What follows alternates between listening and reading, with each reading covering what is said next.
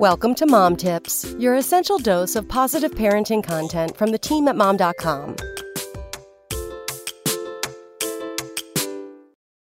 Seven etiquette rules for sick kids that parents need to know. No parent ever wants their kid to be sick for obvious reasons. They're exhausted, they feel crummy, and chances are they're about to infect the whole house. But what if it's just a bit of a sniffle or some seasonal allergies that aren't contagious? When do you keep your kid home, and when is it okay to send them out into the world? Sometimes that line can feel a bit blurry, but there are a few hard and fast rules that every parent should know. Rule number one know the cutoff point for fevers. This one's a biggie. According to Lorraine Hughes, a nursing supervisor with Rainbow Station, a company that provides emergency backup care for school age kids, there are two cutoff numbers parents should commit to memory 101 degrees if a child's temperature is taken orally, and 100 degrees if it's taken under the arm within the last 24 hours. If a child's temperature meets or exceeds either of those numbers, it's time to stay home. Children should be fever free without the use of fever reducing medications for 24 hours prior to returning to school after being ill, Hughes tells us. Hannah Chow Johnson, a pediatrician at Loyola University Health System, added that the reason for this isn't because the fever itself is contagious, it's because the child needs time to rest and recuperate. Rule number two if it's the flu, definitely stay at home. It's no secret that the flu is highly contagious, but it's especially potent among kids, who can spread it from up to six feet away. The virus primarily travels through droplets that expel when a person coughs, sneezes, or even talks, and according to the CDC, flu patients can be contagious before they even start to show symptoms. They can also still be contagious up to seven days after getting sick. Rule number three know the do's and don'ts of coughing. Dr. Chow Johnson tells us that a minor cough isn't reason enough to stay home. However, the type of cough certainly matters. Red flags include a steady cough, a hacking cough, or repeated coughing fits. These should all signal to you that your child needs to isolate. Sending them to school with a bad cough will only run the risk of infecting other students. How they cough matters too. The doctor urges parents to teach their kids to cough into their elbows or tissues as opposed to their hands or nothing at all.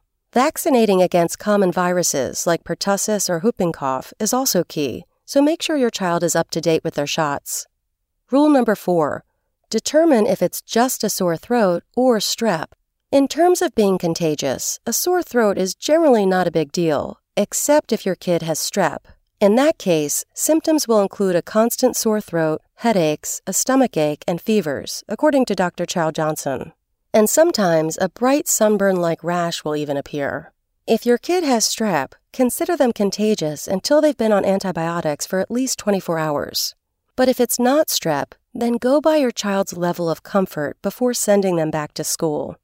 Rule number five be transparent about your child's health. It doesn't matter whether your sick kid has a play date or a birthday party on the calendar. It's your responsibility to inform anyone who will come into contact with them. Even if you think it's likely that your child is no longer contagious, the first and main thing you owe the other parents is disclosure, says author Amy Alkon. Informing them that your child has been ill allows them to have a choice in the matter, she adds. If they err on the side of paranoia, Present information to see if you can help them feel more comfortable about allowing your child along on the activity. According to Alkon, the best information is the word of your doctor on when it's safe for your child to be around others without infecting them, but ultimately it is their choice.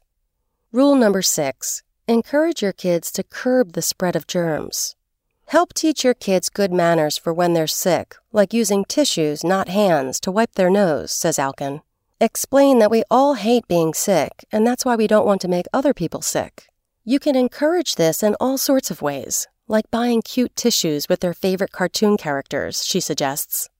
Rule number seven when in doubt, consult your doctor. The level of contagiousness varies from illness to illness. In some cases, it can even start 7 to 10 days before symptoms appear.